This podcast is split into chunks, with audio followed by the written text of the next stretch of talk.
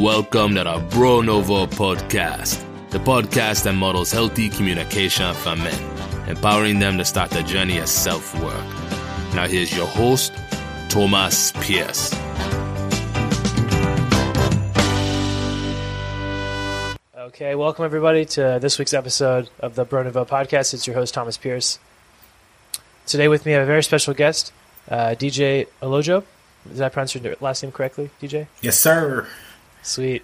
Welcome to the podcast, man. DJ is the managing director of ASO Custom Homes in Atlanta. He's a real estate investor, a licensed builder constructor, and also uh, does consulting in that space. So, welcome, DJ, to the to the pod. Hey, I appreciate it, Thomas. Thanks so much for the opportunity to uh, to chat with you today and uh, introducing me to your audience. For sure. So, I have mostly considered real estate as a way to diversify my invest- investments down the line. Um, you know, kind of getting out of the rent uh, rat race, if you will, and diversifying out of the stock market, looking at savings and kind of trying to build wealth that way. How did you get into the the space? You know, today you're an expert. What was your path to, to this moment with with real estate? Um, awesome. So I started after the kind of 2008, 2009 real estate crash. Um, and so I was a management consultant working for a consulting firm in the metro Atlanta area. And I was on boats, planes, and trains. And that was my job. Made pretty good money and was helping healthcare clients um, save people um, by human capital consulting. And uh, some of my buddies who I went to college with said, hey, you know, these Atlanta condos are selling for really, really cheap. You know, maybe we should pool our money together and uh, see if we can buy one. And you got to remember, I'm maybe a year and a half, two years removed from undergrad, and then my buddies are like, you know, starving grad school students. Um, Yeah. And we're like, all right, cool. We're like, you know, I got I got three thousand dollars, you got two thousand dollars, and one of my buddies just started working with IBM, and so he was able to uh, qualify for a loan when all of us uh, couldn't, right? And so, long story short, that didn't work out because my buddy's dad said, "Yeah, I, I don't think it's a good idea for you to be co-signing and, qualifying for your three buddies or four buddies, right?" So, um, fast forward, uh, one of my other buddies um, who was also in grad school at the time. Um, he had a little bit of money saved, and he said, "You know, he's going to do it." So he jumped out and he bought his first property and he called me and my buddies up and was like, Hey, look, I'm buying this property. Do you guys want to invest? I'll give you a return on your money. And, uh, fast forward, we invested, I invested $5,000, my life savings at the time.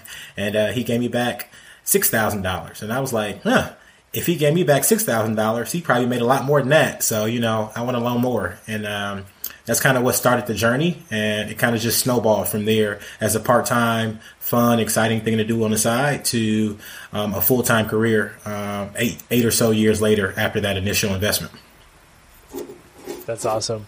I was so ready for you to be like that first go at it, and it worked out perfectly, and we still work together, all, all four of us. uh, nah that didn't quite work out um, you know one thing about real estate is that just like most relationships, real estate is, is cyclical and, and, seasonal. And so, you know, you have partnerships, you have relationships, and as you grow and as you learn more, um, you still work together, but then you just work in different ways. So, and did you grow up in a family where real estate was discussed or a familiar topic? How did you? How was your comfort level originally? Yeah, so I was I was semi comfortable with real estate. Um, I knew of it as an investment vehicle. Uh, my mom is a real estate broker, um, and my my dad became a real estate agent. But they tried investment real estate, but they didn't really like it. Um, I grew up in Detroit, and so they tried buying some investment properties in Detroit, and just did not really care for it. Um, and they would help people buy and sell houses, but it wasn't really their full time job. It was more of a side thing they did. And so they both had good careers. And I was familiar with the asset class and familiar with real estate, but by no means was I an expert. Gotcha. I ask because I think if it's a different type of investment, a different career, any kind of new challenge, a lot of people, at least I hear this with my people around me a lot. Maybe you do too.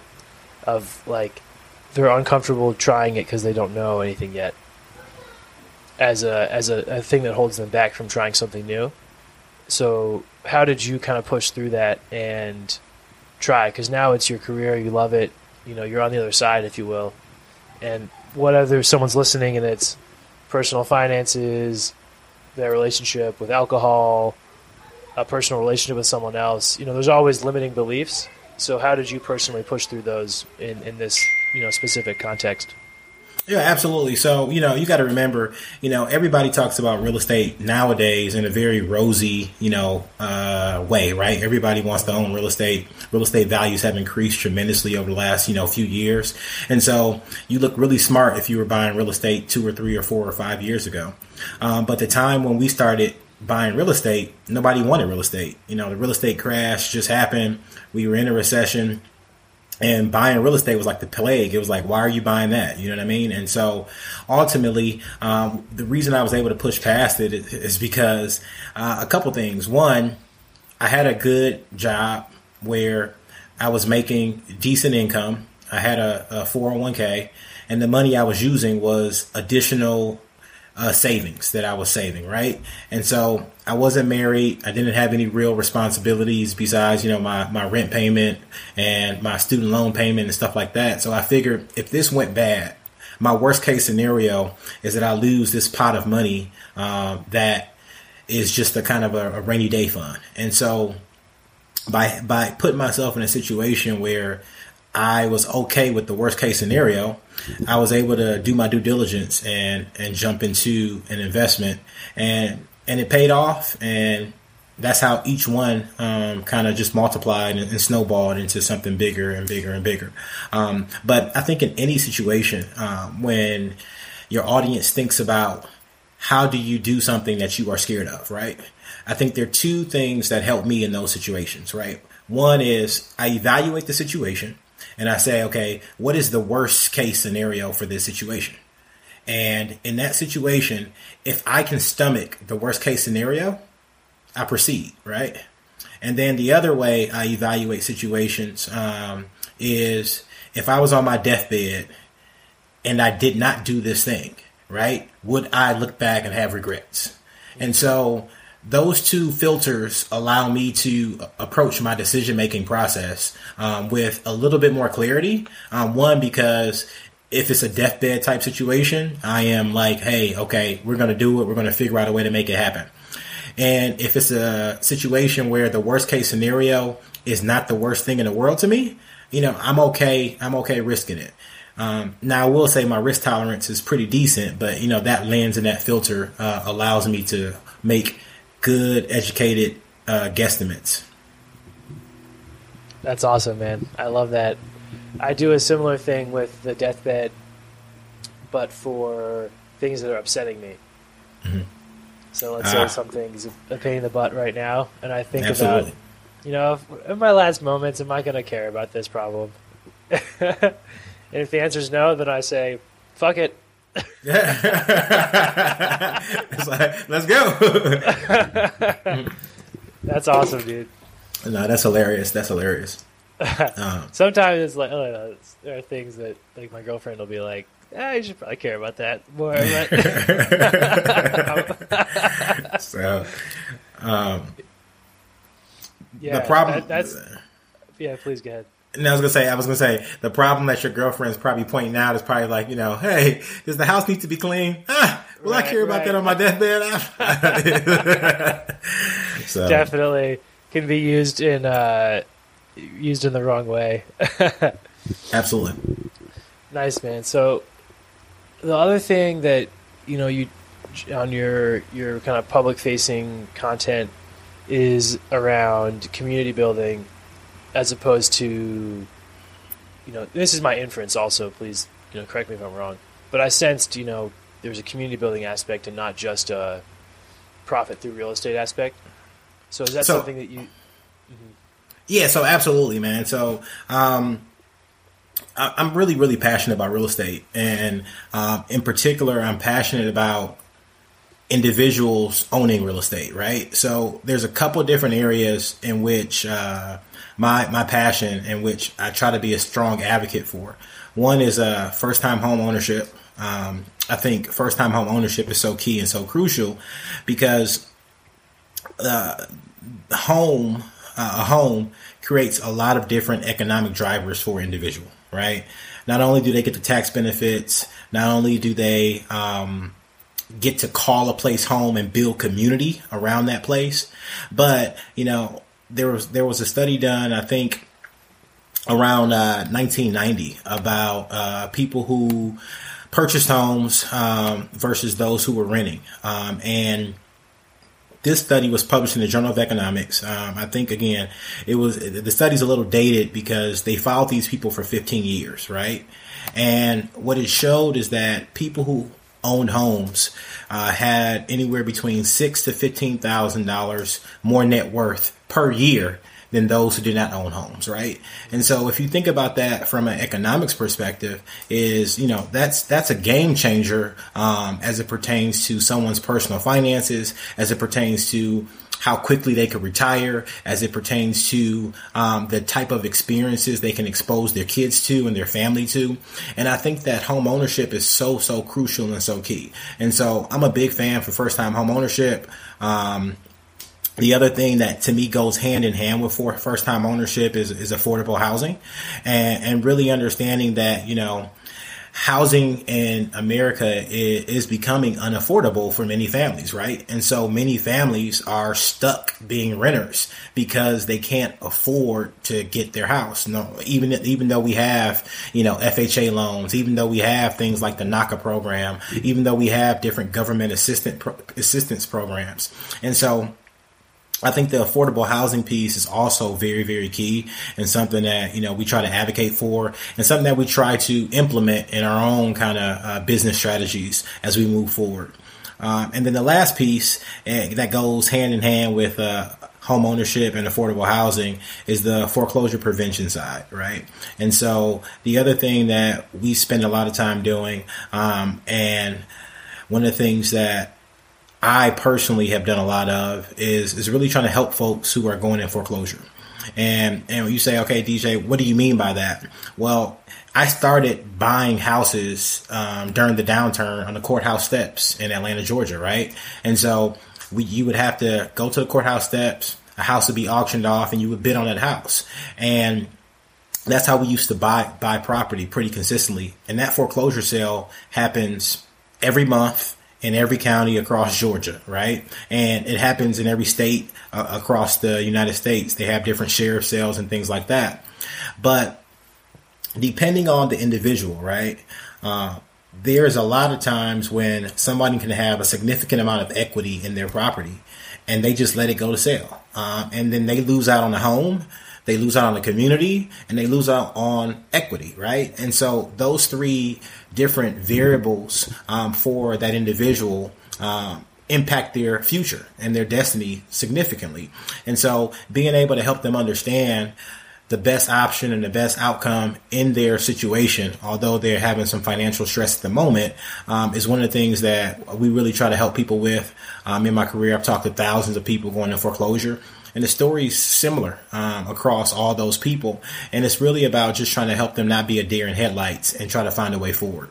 And so those three areas of our business are, are places in which we, we try to help. You know, obviously I do run a for-profit entity, and so we do have to capitalize. Um, but those are the areas in real estate that we are super passionate about. And, you know, I could talk ad nauseum about each and every one of them just because uh, I think that they're really, really important.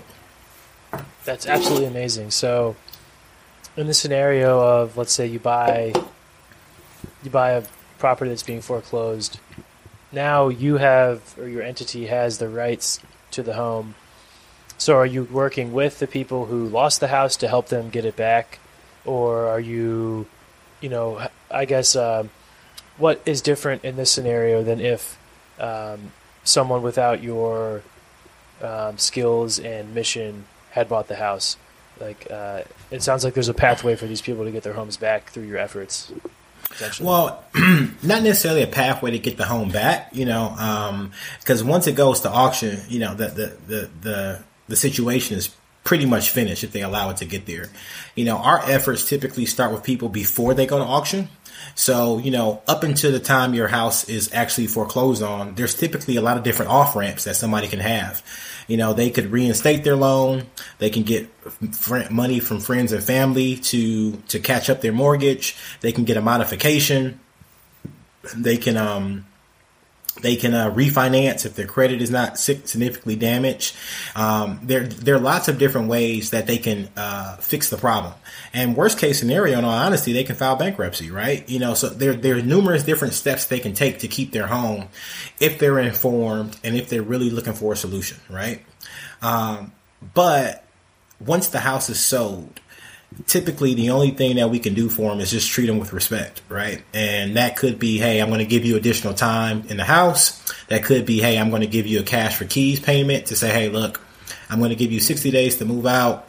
I'm also going to give you a lump sum of cash to kind of get you started on your way. And oh, by the way, if the property sold for significantly more than what your mortgage is, I'm going to help you work with the attorneys to get the overage funds that are due to you because you've lived in the house so long, right? And so we do things like that. But I think the best time and the best way to work with those folks who may be in some type of financial distress or going in foreclosure is before the foreclosure. You know, depending on what state you live in, they're anywhere between three and 12 months before the foreclosure sale happens. And so there's typically amount of time that someone can actually do something um, to help uh, uh, to help fix or correct their situation, um, and that's where we try to help people, and that's where we try to get in front of the the, the foreclosure sale. So, if somebody declares personal bankruptcy, how does that impact their the foreclosure process if they're say behind on their mortgage? Uh, so you know, let me just put this out there. I'm not an attorney. Um, I'm not an accountant. I don't. I don't play one on TV, right? And so, yeah, yeah. uh, bankruptcy bankruptcy is a very nuanced topic, right? And so, I don't want to make it seem like you know I'm an expert on it. However, I have dealt with it both as a lender and as you know someone who is. Um, who's helping folks who are in foreclosure. But no matter what, if someone files uh, bankruptcy before their foreclosure, it automatically stops the foreclosure. Um, and so that's pretty much what it does. Now, obviously, there's going to be an impact to their credit. There's other different ramifications. And I think that if anybody's considering bankruptcy, their best bet is to talk with the bankruptcy attorney to really understand how it impacts their situation. But a lot of times when you're dealing with somebody whose credit is already messed up, they obviously are in a tough situation because they're not paying their mortgage. So, you know, they're not taking care of the roof over their head. Um, and they may or may not know kind of where that next income is coming in. Uh, I think it's a conversation that, you know, do you really care about your credit at that point? Because, you know, th- it's probably the least of your worries, right? And if you can get yourself back on the right path, then this really, that may be the best option for you in that situation. Um, so it's definitely case by case. Uh, and I would just always recommend that if somebody's in foreclosure and anywhere down the pipeline, that they do a few things. One is that they do something, right? And when I say something, a lot of people that I've worked with over the years, they stop and they look like a deer in headlights. So they know the foreclosure is coming, but it's like a bad dream and they go to sleep every night having the same dream, but they, they, they think they're going to wake up and it's, it's, it's going to change or it's going to be over, right? And so that's the first thing is that you have to do something. Um, uh, HUD has numerous resources online um, with foreclosure counselors and stuff like that that you can reach out to for free. Um, different metros have legal aid, like for example, Atlanta has Atlanta Legal Aid. Um, other states have legal aid that will provide you with guidance and assistance. Um, in addition to that, you have to use Google as your friend, right? You know, um, and I know everybody's not everybody's not technically savvy, but I think that there's so much information out there um, that by just staying and doing nothing, um, they put themselves in a really, really uh, uh, bad predicament. makes total sense because you know credit can be rebuilt, but you know if someone becomes homeless or houseless and is couch surfing for a while and then ends up living on the street, that seems like such a deeper hole to get out of than rebuilding credit, for example that's so true, right? And, and, there's a couple things uh, that that people need to realize. I think that everybody has to always do an autopsy um, on their specific situation to know what happened and the best way to move forward. But if you look at home affordability, right, I think that Realtor.com had some statistics around the affordability of housing. And, and I think in the last few years, right, the, the, the median price for housing is over $300,000 versus if you look about five or 10 years pre, prior to that, it was around $200,000. And so just in that short time span, the average house has gone up significantly. And, you know, averages across the United States. So there's a lot of generalities in here. But if you look in your own specific market, we know that houses are, are more today than they were 10 years ago. Right. And so for that homeowner who may be in foreclosure, um, and you're dealing with a situation and you're asking, well, isn't it better just to get rid of the house? I think the questions you need to ask yourself are, you know, what does my next 10 years look like, right? Do you plan to stay in the same place? Do you plan to have the same job? Do you plan to be in the same city? Um, and can you get a similar property in that city for which you are supposed to be paying your mortgage or your rent? Because the disconnect that a lot of people have and what they don't see currently is that the mortgage you pay that includes that includes your taxes, your insurance, and your principal and interest is going to be less than what you're going to pay for a one or two bedroom apartment in most major cities nowadays. And so you have to think about how that impacts you. And if you can't afford a mortgage that's 1500, how can you afford rent that's 2000? Um, and so those are all the kind of the tugs and the pulls that we try to help people understand and, and in our conversations and, and, and working with different folks that, that we try to help bring to light. Um, by no means do we, um, by no means are we able to help and save everybody, but mm. those folks who come across our path, we just try to make sure that we give them the best advice possible. That's amazing, dude. And yeah, like unless someone comes into some inheritance property or something where they don't have to pay for, everyone has to pay for the roof over their head. You know, and it's 24 times a year. You have to cut a check. You know, yeah, absolutely. For, for, that roof over your head, and it's like, you, do you want to work towards getting nothing back, or in, in or pursue a scenario where you get some equity in that property? Um, but just to dial it back to basic terms, so my understanding of equity in a house is how much. Let's say there's hundred units to purchase until the property is completely owned. Let's say over over hundred months. If I pay, you know, twelve months of my mortgage, I essentially have twelve percent of the home that I, of that equity that I am entitled to. Is that is that accurate? Um, I'm, i just want to make sure I'm following your math. 100 units, you pay 12 months. That gives you twelve like, percent. Yeah, yeah. No, no, no. That's no. I got you. That's easy. That's easy numbers. Yeah. So th- that is that's true to a certain degree, right? And what I mean that's true to a certain degree is the thinking that you're providing there is linear. You, you, the thinking is that the value of that property is fixed. So you buy a property for hundred thousand dollars.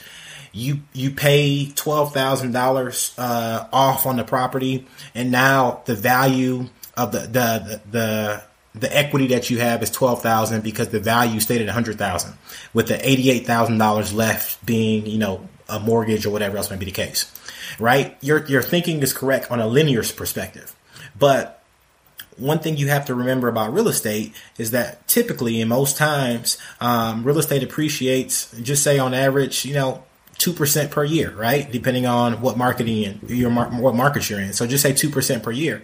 So in the course of five years, that house that was one that was a hundred thousand is now worth one ten, right? And you paid off just to keep the numbers the same you paid off $12,000, right? And so now your equity has grown from just $12,000 to $22,000. And so you're getting equity with loan pay down, but then you also are getting equity with appreciation. And so that gap continues to widen as time goes on and on and on and on. And so, and that's the beauty of it in addition to for a homeowner, it's the tax benefits, right? And so when you're paying rent and you're doing all those things, you know, that principal and interest, that interest you're paying on your mortgage, you, you can't get a tax write off for that, right? I mean, you can get a tax write off for that, mm-hmm. but the rent you can't get a tax write off for. And so you have all these little things that help um, exacerbate your wealth building. um, and your you know your net worth. Going back to that study I cited earlier. That's awesome. I didn't know that. I didn't know that you could. I've obviously never owned a home. It's actually as I've been educating myself. It's on my. You know, I haven't actually proposed this to my girlfriend yet, but I, I'm proposing this. The rolling twelve months. I want to be the last twelve months that we pay rent on a home, as opposed to you know owning a home, because I've seen this story before. You know, um, what's going to happen if we don't? Is this going to be more money in an expensive market to someone else's mortgage? So Absolutely, man. You know, and, and that's yeah. the thing is, I think that I think that you know, people always talk about time in the market, right? And and I get this question so often. It's like, well, you know, I'm going to buy a home when when the property values go back down or I'm going to buy a home when the mortgage rates go back down, or I'm going to buy a home once everything around me is perfect, everything's comfortable, or I want to get married first, then I want to buy a home, or you know, there are all these situations that you so know people make, right? All right, there, there are all these different things that people people say. Well, I can't find the right home, right? Um, I would say that if you plan to be in the same location for the next five plus years, it's a good time to buy a home. And, and the reason I give that feedback and the reason I give that uh, statement the next five years, because if you know that you're going to be moving and you don't want to be a landlord, you don't want to rent it out or do anything like that, then it may be better renting because you don't want to be, you know, dealing with the property manager or you don't want to be in a situation where, you know, you're in a location for school for a couple years and then you're going to just move on somewhere else, right? So if you don't have a five year plus time horizon um, to stay in the home, it may not be the best time for you to buy a house. But however, if you're going to be somewhere for five or more years, right? And the prices of real estate continue at their normal pace of, you know, just say even 1%. Your house should be worth 5% more than whatever you pay for it. Plus you have the five years of loan paydown um, and then you can figure out what you want to do. So that delta, you know, of just say, I don't know, 10% of what the original purchase price is gives you a lot of leverage that even if you had to sell it in five years, you at least break even. And if you live somewhere for five years and you break even, well, you can just be happy that you had a backyard where your dog can run around and you had a place to invite your friends over and you did the experience and you got the tax benefits, you know, versus saying I lived in an apartment for, you know, all those years. So, you know, that, that's my recommendation to all your listeners and especially you, Thomas, you know, let this last, let this, sure. let this next 12 months be your last 12 months, you know, um, you find a house and again, there's so many different programs out there, um, affordable housing programs that, allow people to have low down payments. And the beauty of those programs and the beauty of the current market is because interest rates are where they are right now. And because there's a, a, a chasm in the market between what buyers want to pay and what sellers want to receive, there's a great opportunity where sellers are open to different things that they weren't open to 6, 12, 18 months ago when they were getting multiple offers, cash, and you had all different type of iBuyers and investors trying to buy their property. Sellers right now in this current market are open to creative financing. They're open to homeowner assistance programs. They're open to FA, FHA loans, VA loans. They're open to 45, 60, 90 day closing timelines. You know, sellers have become much more reasonable in the current market. And I think that it would be, um, it would be unintelligent uh, of me not to inform your listeners that they need to take advantage of the current market because it won't be like this forever. Um, the, the rates won't be where they are right now forever. They will change. They they they will go up and they will go down. And I think that you have to pick and choose your spot to say, hey, maybe I refinance in the future, three, four, five, six years from now, or maybe I just ride the wave because you know our parents and our grandparents had interest rates in the teens. So, you know, seven or eight percent is not that bad when you're when you're looking at fifteen or sixteen percent.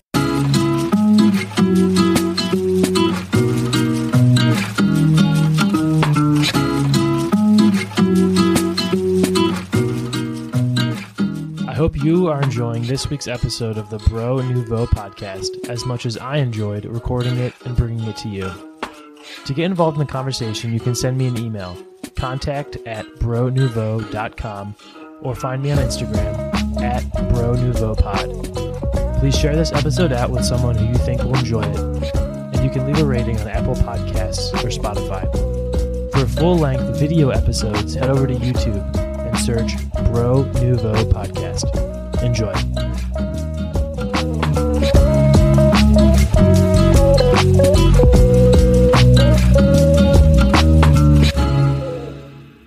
When in history, what were they that high?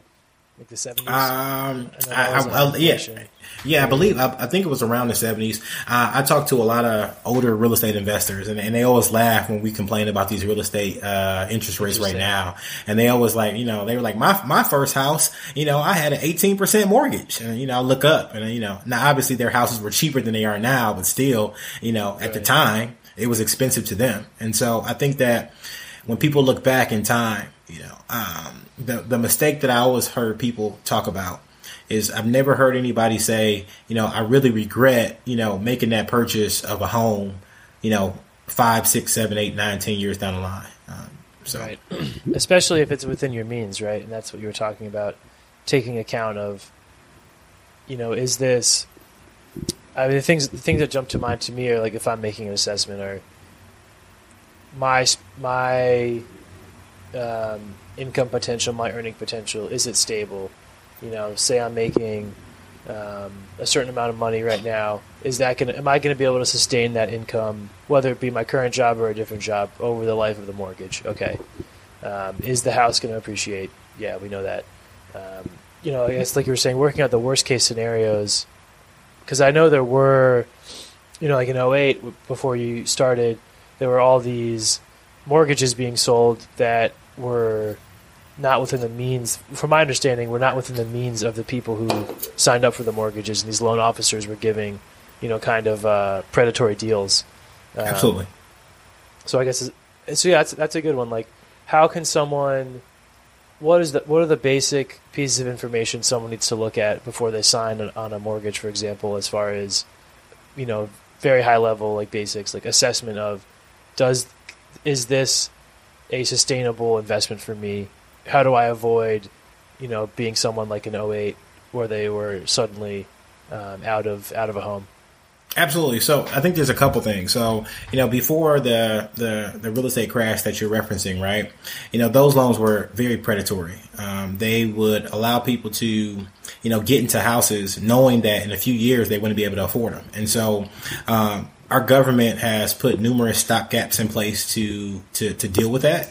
And if you look at the mortgages originated over the last, you know, five, seven, you know, ten years, the, the is much better quality paper. And what I mean by that is that borrowers have strong income, um, borrowers have good debt to debt to income ratios, and it's just it's just better, better, stronger buyer profiles. That's the first thing.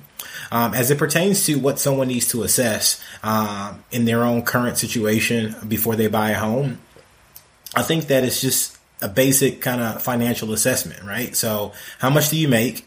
You know, how much are you currently spending on, on, on where you're living and what you're doing?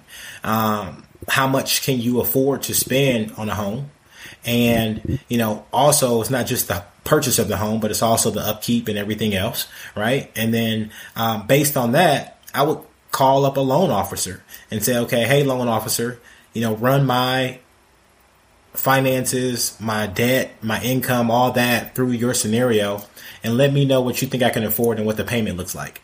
And so by doing that, someone will get a really good understanding of how much house they can buy, um, if they can be competitive in whatever market they're looking at, and you begin to understand what's needed to actually take that step to home ownership.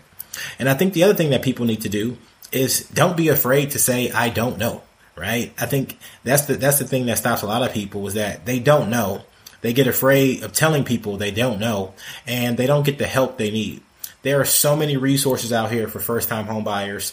There's so many good podcasts. There's so many educated real estate professionals, so many good realtors out there um, who will help you.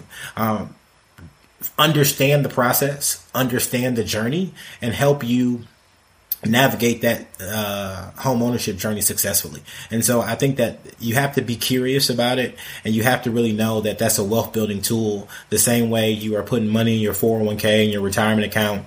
Um, you have to really look at the home ownership piece as another leg in that stool of financial security and wealth building. Preach. I love it. That's good, man. And I, and I think, you know, people can listen here, right?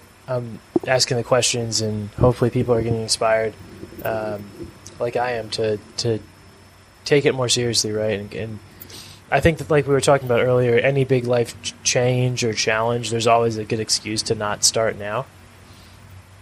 Hundred percent. Hundred percent. It's make the assessment and prioritize it, right? Like, I. It's kind of cheesy, but I like to. I don't like to say I don't have time for something. I'll admit what's happening, and I'll say I'm not prioritizing that right now. Yeah, and that's the case. It's like that's what it is. There's no real other way to be like about it because either you're prioritizing something and making it happening, or you're not. And that's that's my assessment. It might be a little, you know, black and white, but well, no, I think that's the case, right? You know, I think it's the same thing. You can make that same argument for, for family. You can make it for working out. You can make it for, for business. You know, you're doing something with the, with the 24 hours you have in a day, right? Whether it's sleeping, whether it's playing games, whether it's working, um, you're doing something with that time. And so I think anything that is important to you, you make time for. Um, and so I think to your listeners and, and to, to everyone who hears the podcast, I think the big thing is that if home ownership uh, and financial freedom is important to you, I think you got to make time to understand it. And in our society, um, there are so many different resources available to to anybody who's interested in anything. You know, just go on Google, uh, just go on YouTube. You know, just just open up Apple, and uh, you will see tons of different people talking about whatever you're interested in. And I think that that's the that's the key to to to learn more, to get inquisitive about it. Um, but I, I, really do think, and uh, deep down in my heart, in particular for low income families, right? Because I think that those people who are either come from wealth or who have you know a family that is uh, financially stable, independent, or who are high income earners the conversation of them buying a home versus not buying a home to me is a little bit different um, because if they make a certain amount of money, you know, they will still be able to max out their 401k. They'll be still able to make investments. You know, they're accredited investors. They'll be able to do other things whether they have real estate or not the people who I really think need to dive in and really understand are those folks who are on the lower end of the financial spectrum. Those folks who you know, you have to use a 3% down loan. You need to get government assistance, you know, in order to buy your first house. And I think the reason why it's so important for that group is because as inflation continues to rise and as the years and years pass on, what's going to happen with that group is that they're going to be stuck as renters and the option to buy won't be available to them in four years or five years or 10 years because the price point of a house is going to continue to increase and it's going to be out of reach. And I think that those people are the people who need to take it the most seriously because as time goes on, it gets more and more difficult to, to achieve that American dream. And, um, those at the bottom of the financial spectrum are the ones who, who carry the biggest burden on it. Absolutely. I mean, wages don't increase at the same pace as inflation. Hundred percent. Yeah, we know that for sure. So, yeah, that's. I think that's good. Let's let's revisit that. You know, the the economic benefits of home ownership. One, you know, you're building you're building building that equity that we talked about. So it's appreciating over time, plus the tax benefit, and also I would imagine you know, there's kind of a, a cumulative benefit of let's say a house where everyone, uh, uh, excuse me, a block where everyone rents versus owns. If people own and the majority of their neighbors own, then there's more mutual investment in the actual environment and taking care of the place. Maybe supporting local businesses because my family's rooted here, your family's rooted here. You own that shop. I'm gonna I'm gonna patron the shop. Um, what are the other kind of benefits that come about uh, from for the individual and for the community when people are owning as opposed to renting? Well, I think you hit on a lot of them, right? I think there there's there's a pride of ownership, right? So, you know, if I own my house, you know, I'm not to let the gutters be full of leaves and, and have, you know, trash in my driveway. Mm-hmm. You know, I'm to make sure my lawn is cut. I'm to make sure it's pristine, right? So your community, community looks better. That's number one. Number two is that you actually know your neighbors, right? It's hard to live next to somebody for numerous years and not know their name and, and, and not know, you know, the kids' names and not build relationship, right? And so, we are relational people. And so knowing, you know, that, you know, my kid Joe goes to school with your kid Sue, it's important, right? They're in the same grade. They, they, they ride the same school bus together or, or, or they walk to school together. And as time goes on, you know, you build relationships, you build a bond and you build trust. There, there's security, um, in that. And so I think that those are the two important things. But the other side of that is that as those houses stay maintained and neighborhoods improve, schools improve, the tax basis increases, and so the the municipality gets additional tax income. Um, and as time goes on, the values improve, right? And so the barrier of entry to get into that neighborhood continues to go up as time goes on. And so you get people with higher income potential. You get people moving into the neighborhoods who are who are helping uh, increase the the taxes um, which go back to support the schools and go back to support the roads and, and, the community in general. You get parks, you get all those other things that help with the infrastructure. Um, and so I think the biggest thing though is that sense of community. All right. Is that you get a place where you are looking out for somebody else and somebody else is looking out for you.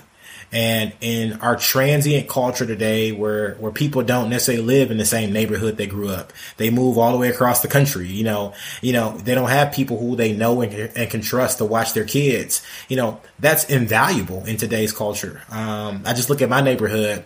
And, you know, I can look at my neighborhood and know that if for some reason I couldn't get home to to see my kids get on the school bus or get off the school bus. You know, I got four or five people who I could call and say, "Hey, would you mind standing and waiting for my kids at the school bus?" Right? You know what I mean? Uh, versus if I was renting somewhere, I may not have that same ability, right?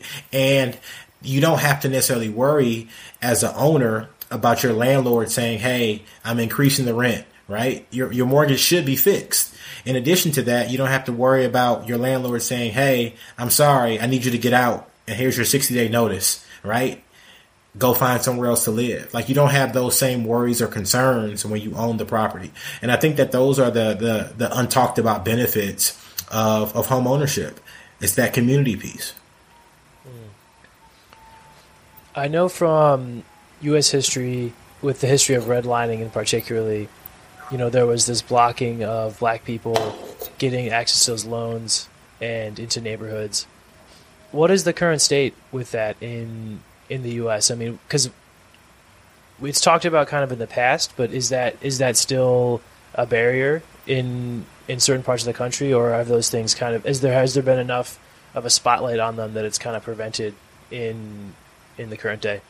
Yeah, absolutely. So I wouldn't call myself a historian, right? But I'm definitely familiar with uh, with with redlining and what happened and things like that. Mm-hmm. And and I think you know, does it exist today? I do not think it exists today in that same capacity, right? I think that the the federal government has has specific mandates that that allow for equal opportunity um, for every American um, and individual to be able to, to to purchase real estate. That being said, I think the effects and impacts of things like redlining, things like, you know, historical racism and segregation and all those things that um, have impacted the story of America are still very true today, right? You know, when I look at those folks um, who are on affordable housing um, in in the Metro Atlanta area. Unfortunately, what I see is that you know predominant predominantly many of them are are, are people of color, right? Um, and they're typically women um, of color, and so I think that those things continue to be issues that uh, plague our country. But at the same time, as it pertains to the ability of of individuals to get beyond that, to, to work hard, to, to find opportunities to not only uh, build businesses and achieve the American dream. I think that that is very, very evident in our current society and our current culture. And I think the sky is the limit as it pertains to any individual's uh, talent and ability uh, with the resources that are available to them today. Right. So, you know, I, I, can't, I can't block out the past and say, oh, this doesn't impact the future. But I think that our future as a country is very bright. And I think that, um, it's up to individuals like me and you to continue the conversation and to and to help those who may not be in a position to help themselves um, the best we the best way we can by providing good information, good insight. Um, because I'm not sure about you, Thomas, but you, you probably grew up in a home and you, you probably grew up in a place where you know when you left school every day you knew where you were coming back to and it was a safe place a place you want to be. Maybe you had your own bedroom maybe you had to share with a sibling whatever right? But it was it was your home right? Uh, unfortunately today there's so many kids who go to school every day who they have to get free lunch at school right? They have to get their meals while they're at school because when they get home they may not be able to get meals.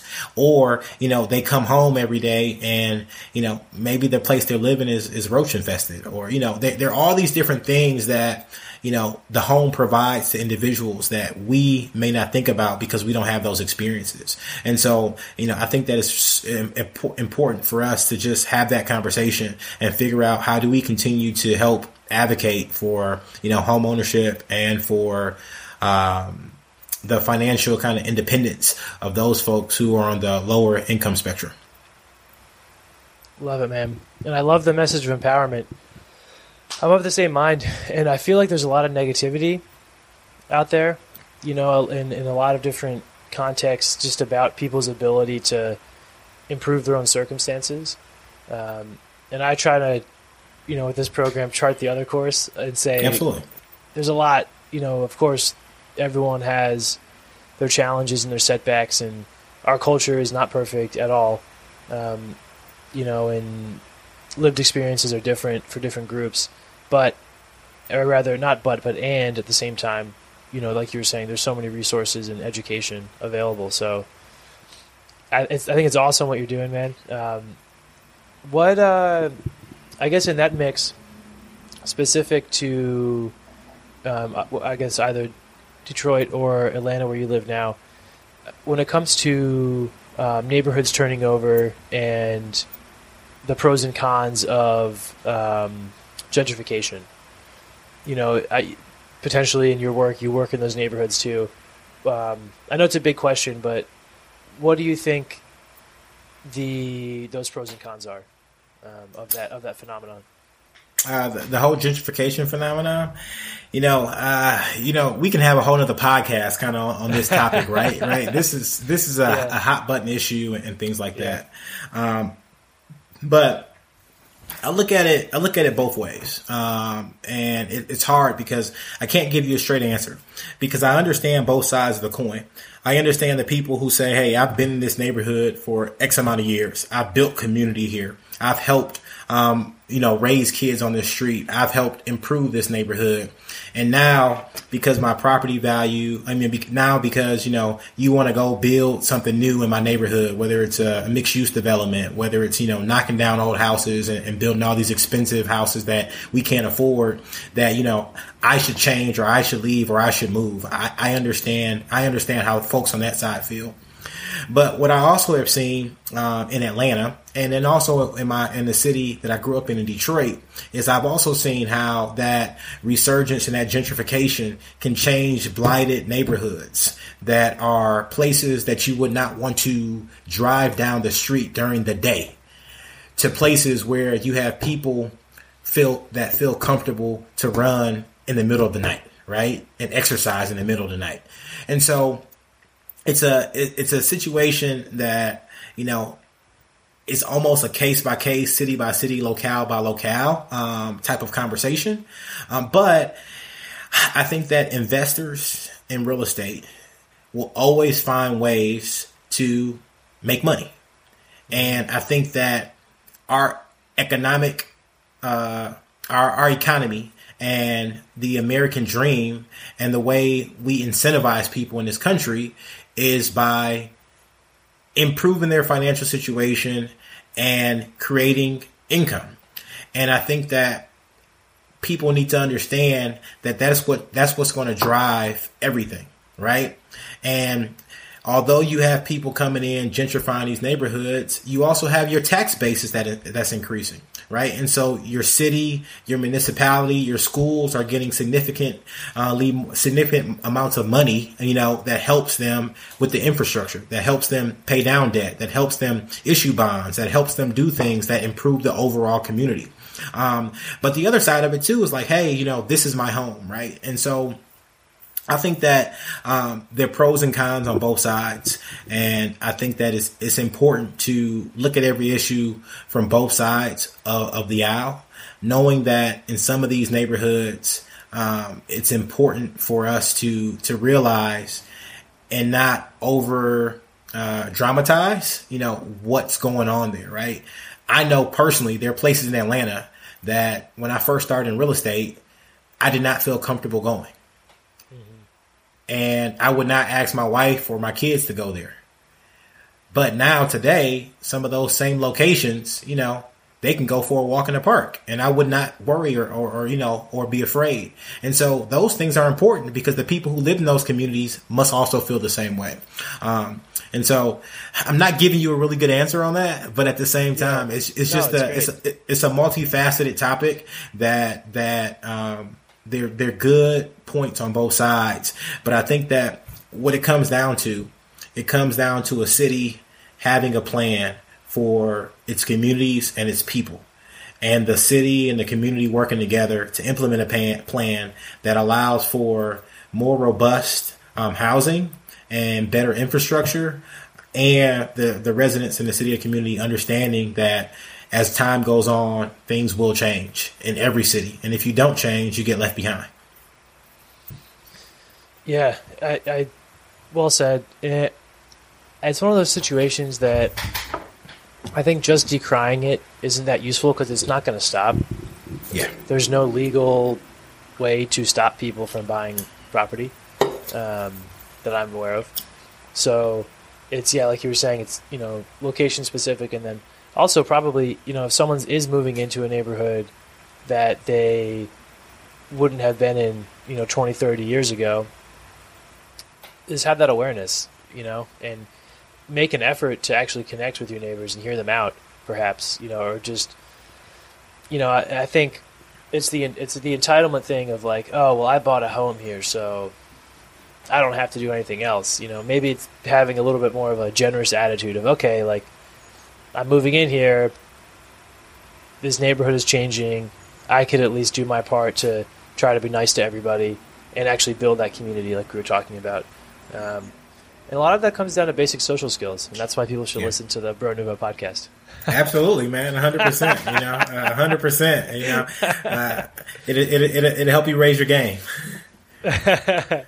For sure. So DJ, uh, before we wrap up, just on the on the personal side of the house, man, what what do you do when you're not talking shop about real estate and helping people, you know, get uh, get invested in real estate in, in you know in your downtime? Uh, so I got a I got a wife and I got two girls, and so I'm a girl dad, and so I'm typically doing something with them. Maybe it's you know whether it's gymnastics or, or swimming or something like that. I'm typically sitting in the stands, rooting them on, or or, or taking them to practice or something like that. Um, and then when I'm not doing those things, you know, I love love love. Uh, I'm kind of a foodie uh, and, and a little bit of a wino. So me and my wife try to travel, and we try to go uh, eat at overpriced restaurants, you know, that, that, that, are that are really good and uh, and have a good time. And so that's kind of my, my, my passions outside of uh, real estate. That's awesome, man. Well, this has been phenomenal. Everything from your preparation, uh, your oration, and your bow tie are fantastic. Man.